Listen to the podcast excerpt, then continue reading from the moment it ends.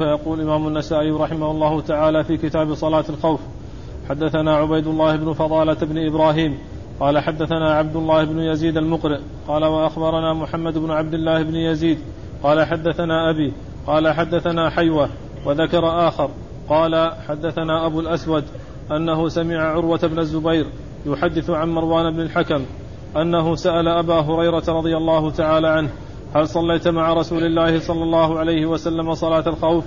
فقال أبو هريرة نعم. قال متى؟ قال عام غزوة نجد. قام رسول الله صلى الله عليه وسلم لصلاة العصر وقامت معه طائفة وطائفة أخرى مقابل العدو وظهورهم إلى القبلة. فكبر رسول الله صلى الله عليه وسلم فكبروا جميعا الذين معه والذين يقابلون العدو. ثم ركع رسول الله صلى الله عليه وسلم ركعة واحدة. وركعت معه الطائفة التي تليه ثم سجد وسجدت الطائفة التي تليه والآخرون قيام مقابل العدو.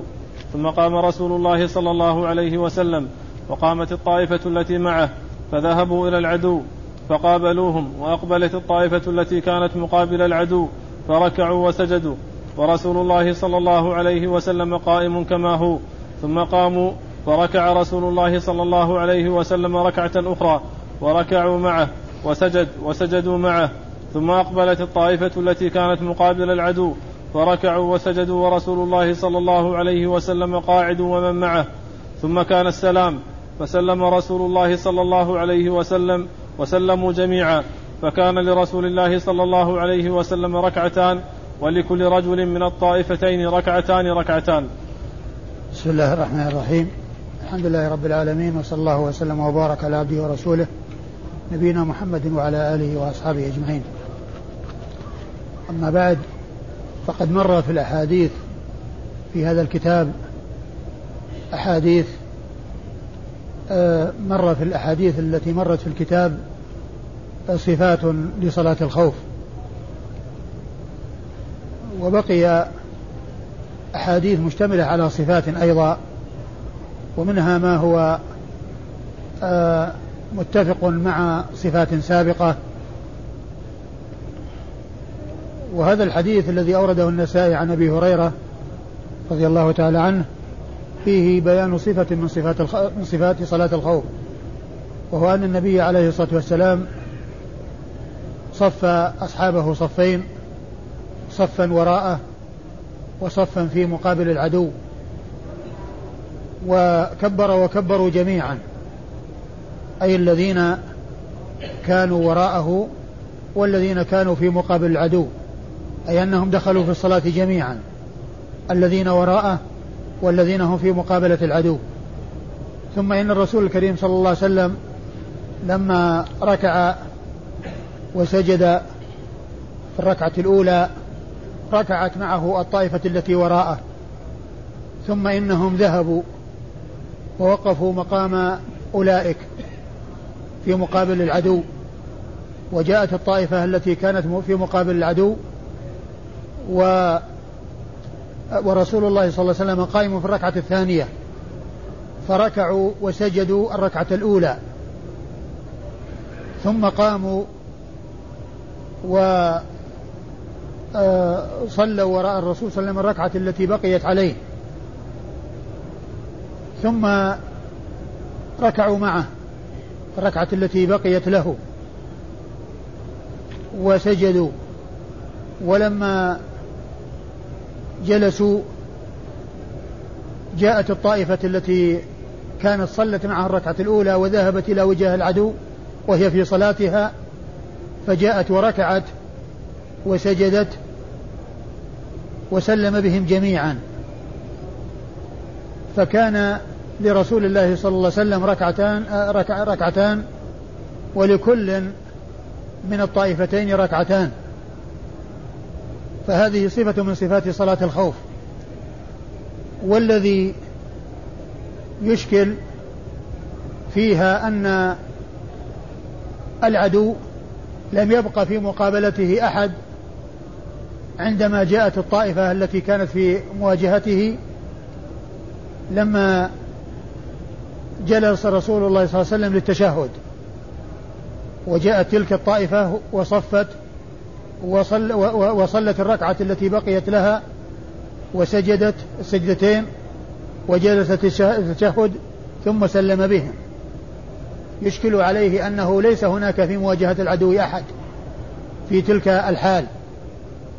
وقد أجيب بأن هذا فيما إذا كان الخوف شديدا الخوف خفيفا وليس بشديد أو أن هذه الهيئة التي فيها حركات حركات وتنقلات وذهاب وإياب تجعل العدو لا يقدم على الانقضاض على المسلمين لأنهم يراهم يتحركون ويتقدمون ويتأخرون فيكون آآ هذا الذي حصل من كون الطائفتين التقتا في آخر الصلاة ولم يبقى أحد في مواجهة العدو إما لكون الخوف لم يكن شديدا أو لأن تلك الحركات التي آه، يفعلونها من آه، الذهاب والإياب آه، تكون يكون فيها إراءة الظهور أمام العدو بأنهم عندهم التحرك والتنقل وأنهم ليسوا على هيئة واحدة مقبلين على الصلاة بخلاف ما لو كانوا في من أول الأمر مقبلين على الصلاة وهم آه، صفوف وراء النبي صلى الله عليه وسلم والعدو وراءهم فإن هذا يجعل العدو يفكر في أن ينقض عليهم وهم يصلون. لكن هذا الذي حصل في آخر الصلاة ففيه شيء من التحرك في رؤية آه، أعين العدو وأيضا يحمل على أن الخوف ليس بشديد وإنما هو وإنما هو خفيف. يعني ليس ليس الناس في في حال شدة. فهذه إحدى صلاة أو إحدى الصلوات التي صلى رسول الله صلى الله عليه وسلم آه، آه، صلى آه، صلى صلاها رسول بأصحابه وهي كون الذين وراءه والذين في مواجهة العدو العدو كلهم داخلون في الصلاة المستقبل القبلة والمستدبر القبلة. ثم كون الذين آه صلوا وراءه ركعة ذهبوا وجاء مكانهم أولئك الذين كانوا ما صلوا معه شيئا. ف ورسول الله صلى الله عليه وسلم قائم في الركعة الثانية. فركعوا لأنفسهم الركعة الأولى. والرسول الرسول صلى الله عليه وسلم قائم وحده. ثم فر لما فرغوا منها قاموا معه للركعة الثانية وصلوها معه. ولما ركع وسجد ركعوا وسجدوا معه وجلسوا جلسوا للتشهد فجاءت الطائفة التي ذهبت في مواجهة العدو وأتمت الركعة التي بقيت عليها وجلسوا فصاروا جميعا في التشهد فسلم بهم رسول الله صلى الله عليه وسلم جميعا فكان لرسول الله صلى الله عليه وسلم ركعتان ولكل ركعتان ركعة ركعة وراءه وركعة آه، يصليها يصليها كل طائفة على حدة. مع أن الكل دخلوا في الصلاة جميعا وخرجوا من الصلاة جميعا. دخلوا في الصلاة جميعا وخرجوا من الصلاة جميعا. وأما إسناد الحديث فيقول النسائي أخبرنا عبيد الله بن فضالة بن إبراهيم. أخبرنا عبيد الله بن فضالة بن إبراهيم البصري وهو ثقة ثبت وهو, وهو النسائي وهو ثقة ثبت أخرج حديثه آه، النسائي وحده. قال حدثنا عبد الله بن يزيد المقرئ. قال حدثنا عبد الله بن يزيد المقرئ المكي وهو ثقة أقرأ القرآن نيفا وسبعين سنة ولهذا يقال له المقري. وهو ثقة فاضل خرج حديثه أصحاب الكتب الستة. حا وأخبرنا محمد بن عبد الله بن يزيد. ثم قال حا وأخبرنا محمد بن عبد الله بن يزيد المقري. حاء هي للتحول من إسناد إلى إسناد. التحول من إسناد إلى إسناد. والإسناد الثاني هو محمد ابن عبد الله بن يزيد المقري يعني ابن شيخ عبيد الله عبيد الله عبيد الله بن فضالة ابن إبراهيم. لأن, الإسناد الأول عبيد الله بن ابن ابن فضالة بن ابن إبراهيم يروي عن عبد الله بن يزيد المقري المكي. والإسناد الثاني يروي عنه ابنه محمد بن عبد الله بن يزيد. ابنه محمد بن عبد الله ابن يزيد آه، المكي وهو ثقة خرج حديثه النسائي وابن ماجه. ثقة خرج حديثه النسائي وابن ماجه. يروي عن أبيه وهو شيخ عبيد الله بن فضالة في الإسناد الأول. أي أن الإسنادين يلتقيان عند عبد الله بن يزيد المقري. يلتقيان عند عبد الله بن يزيد المقري. أيوة. قال حدثنا حيوة. قال حدثنا حيوة بن شريح. حيوة بن شريح التجيبي المصري وهو ثقة ثبت فقيه خرج حديثه أصحاب الكتب الستة. ورجلا آخر هذا رجل هذا مبهم. وإبهامه لا يؤثر لأن الحديث لم يبنى عليه. وإنما بني على من أظهر وسمي وهو حيوة وهو ثقة ثبت فقيه. فالإبهام هنا لا يؤثر لأنه يؤثر لو كان ما في الإسناد إلا هو وأن الإسناد مبني عليه. عند ذلك يؤثر الإبهام ويكون فيه إشكال. واحتمال ويكون الإسناد غير لا يثبت بذلك. لكن ما دام أنه ذكر شخص ثقة ثبت فقيه وهو حيوة بن شريح التجيبي المصري خرج له أصحاب الكتب الستة فإن ذكره وحده كاف في ثبوت الحديث. سواء ذكر معه غيره أو لم يذكر. وسواء روى الحديث غيره معه أو لم يروي غيره معه شيئا. فإذا ذكر الإبهام هنا لا يؤثر. نعم. قال حدثنا أبو الأسود. قال حدثنا أبو الأسود وهو محمد بن عبد الرحمن النوفلي. محمد بن عبد الرحمن النوفلي وهو المدني وهو ثقة أخرج حديثه أصحاب الكتب الستة. ومشهور بكنيته أبو الأسود. مشهور بكنيته أبو الأسود. ومعرفة الكنى هذه مهمة من المهمات لأن فائدة معرفتها ألا يظن الشخص الواحد شخصين. فيما لو ذكر مرة بالكنية ومرة بالاسم فإن من لا يعرف يظن أن هذا شخص وهذا شخص. لكن من عرف أن أبا الأسود كنية لمحمد بن عبد الرحمن النوفلي فلو جاء في إسناد محمد بن عبد الرحمن النوفلي وجاء في إسناد آخر أبو الأسود فإنه لا يلتبس على من يكون عنده علم بهذا لأنه يعرف أن هذه الكنية هي كنية هذا الرجل الذي هو محمد بن عبد الرحمن النوفلي. وهو ثقة أخرج حديثه وأصحاب الكتب الستة. يروي عن عروة, عن عروة بن الزبير. يروي عن عروة بن الزبير بن العوام ابن عبد المطلب. ثقة ابن عروة بن الزبير بن العوام الأسدي. أحد الفقهاء السبعة في المدينة في عصر التابعين. أحد الفقهاء السبعة في المدينة في عصر التابعين. والذين أطلق عليهم لقب الفقهاء السبعة. عندما يأتي في مسألة من المسائل أخرج قال بها الفقهاء السبعة منهم عروة بن الزبير بن العوام.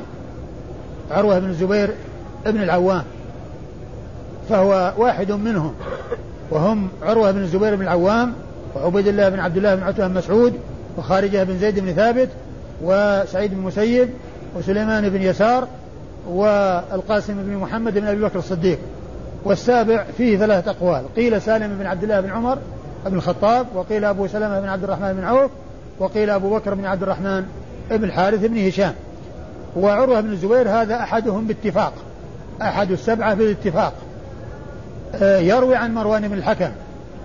مروان بن الحكم آه، الأموي الخليفة أحد خلفاء بني أمية وقد اختلف في صحبته. فمنهم من قال إنه آه، آه، له رؤية وله صحبة ومنهم من قال إن صحبته لم تثبت وقد قال بذلك الحافظ آه، ابن حجر. ومن المعلوم أن من يكون كذلك فإنه فإنه يعني معناه أنها من كبار التابعين الذين رأوا الكثير من الصحابة أو رأوا الكثيرين من الصحابة يعني من التابعين لأنه ما دام أنه ولد في حياة النبي صلى الله عليه وسلم ولكنه لم يره ولم يلقه يعني معنى هذا أنه آه، أدرك الكثير من الصحابة أو أدرك الكثيرين من الصحابة.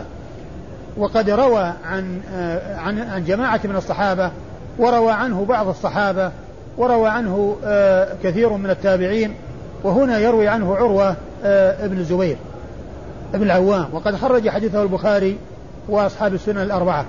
خرج حديثه البخاري وأصحاب السنن الأربعة. أنه سأل أبا هريرة. من العلماء من قال إنه لا يتهم في حديثه أنه لا يتهم في حديثه. يعني يعني يعني قبول حديثه. والبخاري خرج حديثه. والبخاري خرج حديثه واعتمد على حديثه. وكذلك أصحاب السنة الأربعة خرجوا حديثه. أنه سأل أبا هريرة. أنه سأل أبا هريرة أبو هريرة رضي الله عنه صاحب رسول الله صلى الله عليه وسلم عبد الرحمن بن صخر الدوسي آه، أكثر الصحابة حديثا على الإطلاق وهو آه، والذين عرفوا بكثرة الحديث عنه من أصحابه الكرام رضي الله عنهم وأرضاهم سبعة أكثرهم أبو هريرة. أكثرهم حديثا أبو هريرة. وهم أبو هريرة وابن عمر وابن عباس وأبو سعيد الخدري وجابر بن عبد الله الأنصاري وأنس بن مالك وأم المؤمنين عائشة. هؤلاء سبعة هم أكثر الصحابة حديثا على الإطلاق وأكثر السبعة أبو هريرة رضي الله تعالى عن الجميع. وقال رحمه الله تعالى أخبرنا العباس بن عبد العظيم قال حدثني عبد الصمد بن عبد الوارث قال حدثني سعيد بن عبيد الهنائي قال حدثنا عبد الله بن شقيق قال حدثنا أبو هريرة رضي الله تعالى عنه قال كان رسول الله صلى الله عليه وسلم نازلا بين ضجنان وعسفان محاصر المشركين فقال المشركون إن لهؤلاء صلاة هي أحب إليهم من أبنائهم وأبكارهم أجمعوا أمركم ثم ميلوا عليهم ميلة واحدة. فجاء جبريل عليه السلام فأمره أن يقسم أصحابه نصفين فيصلي بطائفة منهم وطائفة مقبلون على عدوهم قد أخذوا حذرهم وأسلحتهم فيصلي بهم ركعة. ثم يتأخر هؤلاء ويتقدم أولئك فيصلي بهم ركعة. تكون لهم مع النبي صلى الله عليه وسلم ركعة ركعة وللنبي صلى الله عليه وسلم ركعتان. ثم ورد حديث أبي هريرة رضي الله تعالى عنه وهو مشتمل على صفة من صفات الخوف وقد مر آه وقد مر آه وقد مرت هذه الصفة في بعض الروايات المتقدمة عن حذيفة وعن غيره وهو أن أن آه، الرسول صلى الله عليه وسلم كان آه، كان الكفار آه، كان في موضع بين ضجنان وعسفان وكان الكفار قالوا إن لهم صلاة هي أحب إليهم من أولادهم وأبكارهم يعني أحب إليهم من أبنائهم وأموالهم أبكارهم اللي هي الإبل. جمع بكر يعني ال ال التي هي أموالهم. ففيه إشارة إلى عظم شأن الصلاة في نفوس الصحابة وأنها أحب إليهم من الدنيا. وأحب إليهم وأن المشركون يعرفون ذلك لإقبالهم على الصلاة وحرصهم عليها وعنايتهم بها. فكان الكفار يقولون هذه المقالة عن المسلمين الذين هم حريصون على صلاتهم ويقول إنها أحب إليهم من أبنائهم وأبكارهم يعني أحب إليهم من المال والولد. ومن المعلوم أن الإبل هي أنفس اموال الأموال. وقد قال النبي صلى الله عليه وسلم في الحديث لأن يهدي الله بك رجلا واحدا خير لك من حمر النعم. خير لك من حمر النعم فهي أنفس أموالهم أنفس الأموال عند العرب. فجاء جبريل وأمره أو جاء بالوحي بأن يجعل أصحابه صفين أو قسمين قسم في مواجهة العدو, العدو وقسم وراءه. فيصلي بالذين وراءه ركعة ثم يذهبون ويقفون في آه، آه، يقومون مقام الذين في مواجهة العدو ثم يأتون ويصلون معه الركعة الثانية ويصلون معه آه، يصلون معه الركعة فيعني فيكون لكل طائفة ركعة ولرسول الله صلى الله عليه وسلم ركعتان. الرسول صلى الله عليه وسلم له ركعتان ولكل طائفة من الطائفتين ركعة واحدة. فهذه إحدى صلاة الخوف وقد مر نظيرها في آه، حديث آه، حذيفة وغيره في أول آه، كتاب في أول كتاب كتاب الخوف. سهل بن أبي حثمة. نعم. سهل بن أبي حثمة. نعم، حديث سهل بن أبي حثمة وحديث حديث حديث زيد بن ثابت وحديث حذيفة أيضا. أول حديث. ها؟ إيه؟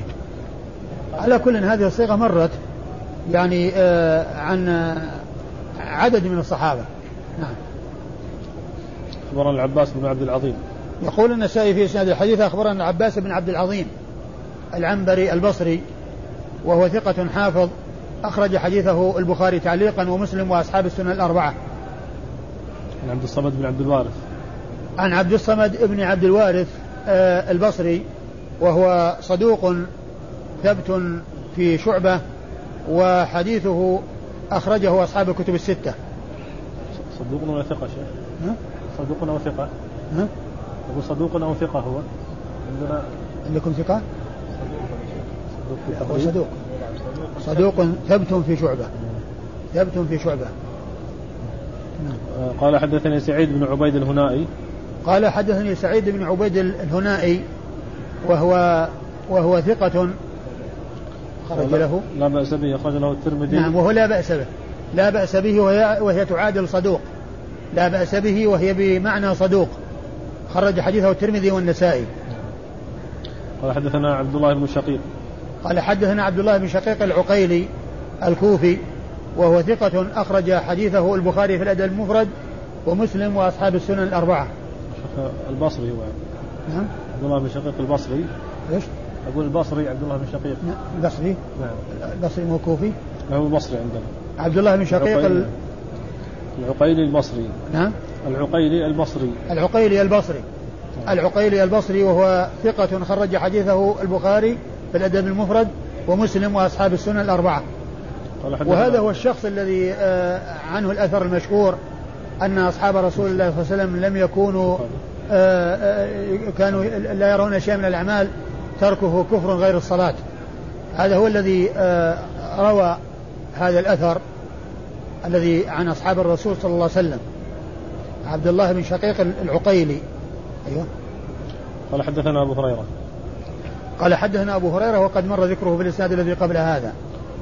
وقال رحمه الله تعالى أخبرنا إبراهيم بن الحسن عن حجاج بن محمد عن شعبة عن الحكم عن يزيد الفقير عن جابر بن عبد الله رضي الله تعالى عنهما أن رسول الله صلى الله عليه وسلم صلى بهم صلاة الخوف فقام صف بين يديه وصف خلفه صلى بالذين خلفه ركعة وسجدتين ثم تقدم هؤلاء حتى قاموا في مقام أصحابهم وجاء أولئك فقاموا مقام هؤلاء وصلى بهم رسول الله صلى الله عليه وسلم ركعة وسجدتين ثم سلم فكانت للنبي صلى الله عليه وسلم ركعتان ولهم ركعة. ثم أورد النسائي حديث جابر بن عبد الله الأنصاري رضي الله عنه وهو مشتمل على صفة من صفات صلاة الخوف وهي شبيهة بالتي قبلها من حيث أن الرسول صلى الله عليه وسلم صلى ركعتين وكل طائفة من أصحابه صلوا ركعة واحدة إلا أن هذا الحديث فيه أنه جعل صفا بين يديه وصفا وراءه. يعني بخلاف الذين الذي تقدم فإن الذين صلى بهم هم وراءه وفي مقابلة المشركين. وأما هنا فقد جعل صفا بين يديه وصفا وراءه وصلى بالذين وراءه ركعة. ثم تقدم الذين وراءه إلى الذين كانوا أمامه ووقفوا مقامهم. ثم تأخر الذين كانوا أمامه وصفوا في مكان الذين تقدموا وصلى بهم الركعة التي بقيت فكان لرسول الله صلى الله عليه وسلم ركعتان ولكل من الكل من الطائفتين ركعة. ولكل من الطائفتين ركعة. آه، آه، وهذا يعني يحتمل أن يكون العدو في جهة القبلة. يحتمل أن يكون العدو في جهة القبلة. أو أن يكون أن يكون في غير جهة القبلة ولكنهم كانوا بين يدي الرسول صلى الله عليه وسلم بين يدي الرسول عليه الصلاة والسلام وهم يرون من وراءه. آه لكن آه يظهر أن العدو في جهة القبلة فتكون هذه صفة أخرى من صفات صلاة الخوف آه بحيث يكون جماعة من آه بحيث كان جماعة من أصحاب الرسول صلى الله عليه وسلم بين يديه يعني أمامه وجماعة منهم خلفه فصلى بالذين خلفه ركعة ثم ذهبوا وتقدموا يعني للذين أمام الرسول صلى الله عليه وسلم ووقفوا مكانهم ورجع الذين كانوا أمامه آه، فصلى بهم فصلى بهم الركعة التي بقيت فكان لكل طائفة ركعة ولرسول الله صلى الله عليه وسلم ركعتان. نعم. أخبرنا إبراهيم بن الحسن. أخبرنا إبراهيم بن الحسن الخثعمي المصيصي. المصيصي نعم. المصيصي وهو ثقة ثقة أخرج له أبو داود والنسائي. وهو ثقة أخرج له أبو داود والنسائي. أحمد بن أحمد بن الحسن. إبراهيم بن الحسن. إبراهيم الحسن المصيصي وهو ثقة أخرج له أبو داود والنسائي. عن حجاج بن محمد عن حجاج بن محمد المصيصي عن حم... عن حجاج بن محمد المصيصي وهو ثقة ثبت أخرج له أصحاب الكتب الستة. عن شعبة عن شعبة ابن الحجاج الواسطي ثم البصري ثقة ثبت آه، وصف بأنه أمير المؤمنين في الحديث وحديثه عند أصحاب الكتب الستة. عن الحكم عن الحكم ابن عتيبة الكندي الكوفي وهو ثقة حديثه عند أصحاب الكتب الستة. عن يزيد الفقير. عن يزيد الفقير وهو يزيد بن صهيب. يزيد بن صهيب الكوفي الفقير. الفقير لقب. وهو وهو ليس نسبة إلى الفقر وأنه منسوب إلى الفقر كما قد يتبادر بل هو منسوب إلى إلى أنه كان يشكو فقار ظهره. يشكو فقار ظهره فكان يقال له الفقير. فهي نسبة إلى غير ما يسبق إلى الذهن. هي نسبة إلى غير ما يسبق إلى الذهن. لأن الذي يسبق إلى الذهن أنه فقير. يعني من الفقر وهو قلة المال. لكن المقصود من ذلك أنه كان يشكو فقار ظهره. فقيل له الفقير لهذا. فهي نسبة إلى غير ما يسبق إلى الذهن. وهو ثقة أخرج حديثه آه، البخاري وأصحاب السنن. كلهم إلا الترمذي. نعم نعم. أخرج حديثه أصحاب الكتب الستة إلا الترمذي. أخرج حديثه أصحاب الكتب الستة إلا الترمذي. عن جابر.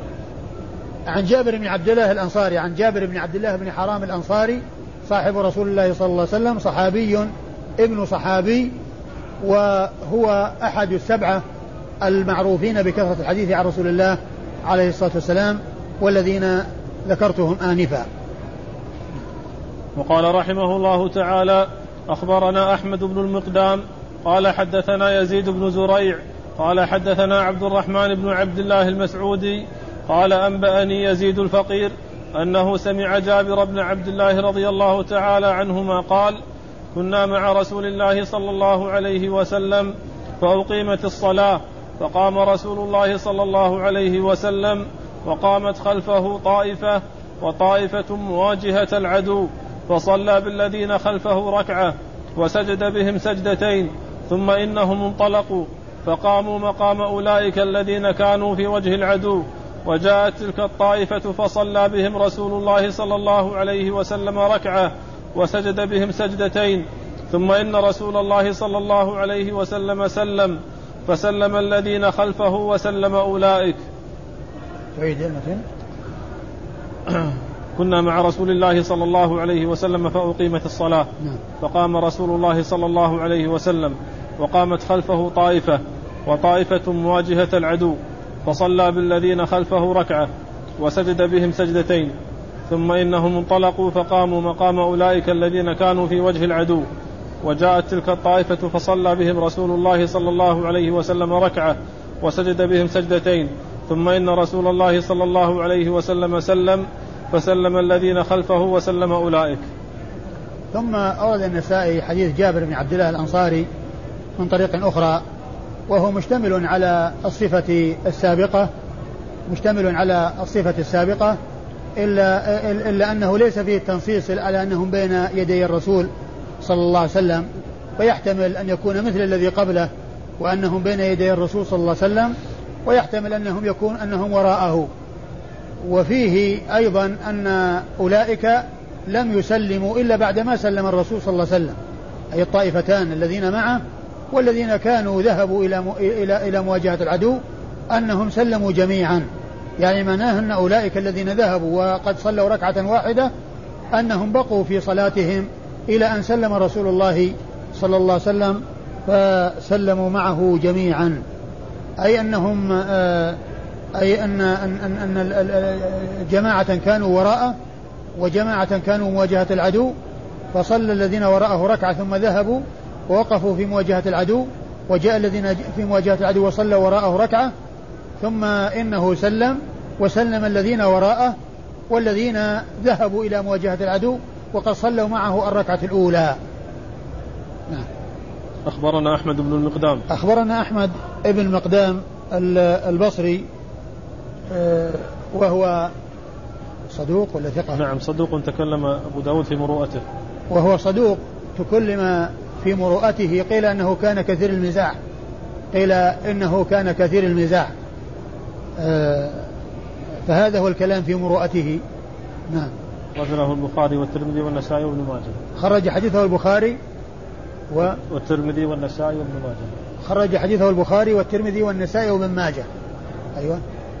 قال حدثنا يزيد بن زريع.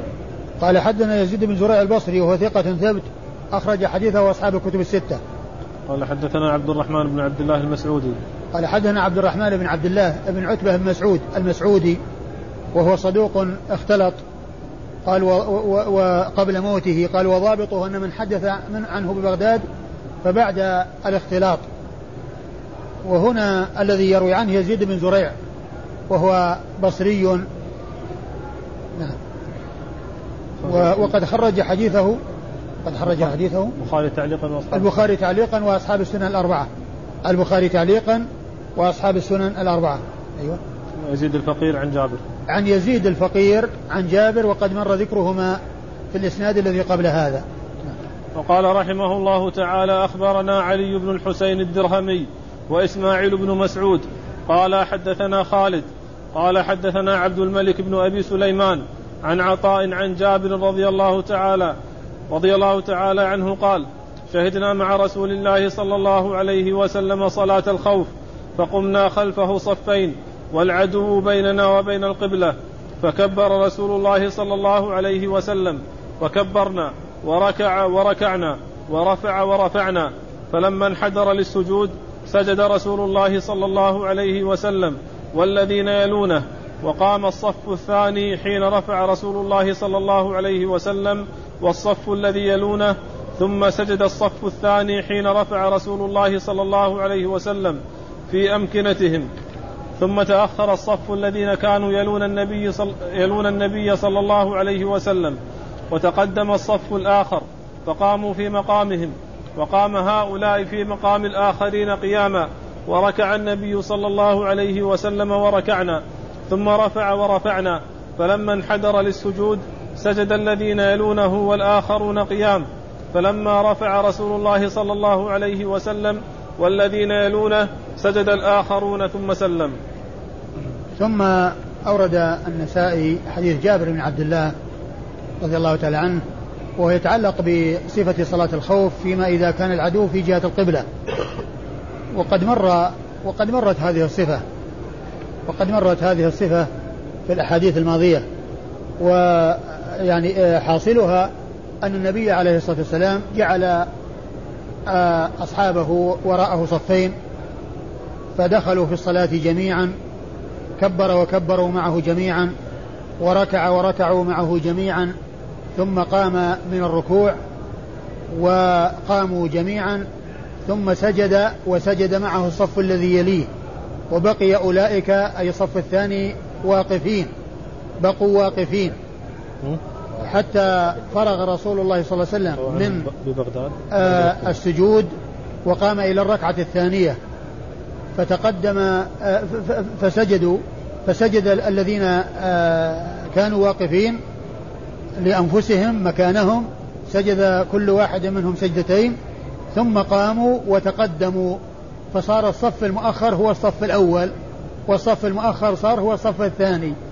ثم إن الرسول صلى الله عليه وسلم فعل كما فعل في الركعة الأولى ركع ومعه الجميع ورفع ورفعوا جميعا ثم سجد وسجد معه الصف الذي يليه وبقي الصف الثاني الذي كان صفا أول الركعة الأولى واقفين.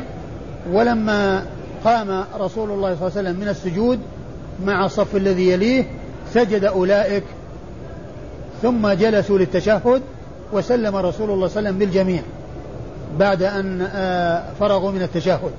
سلم بالجميع.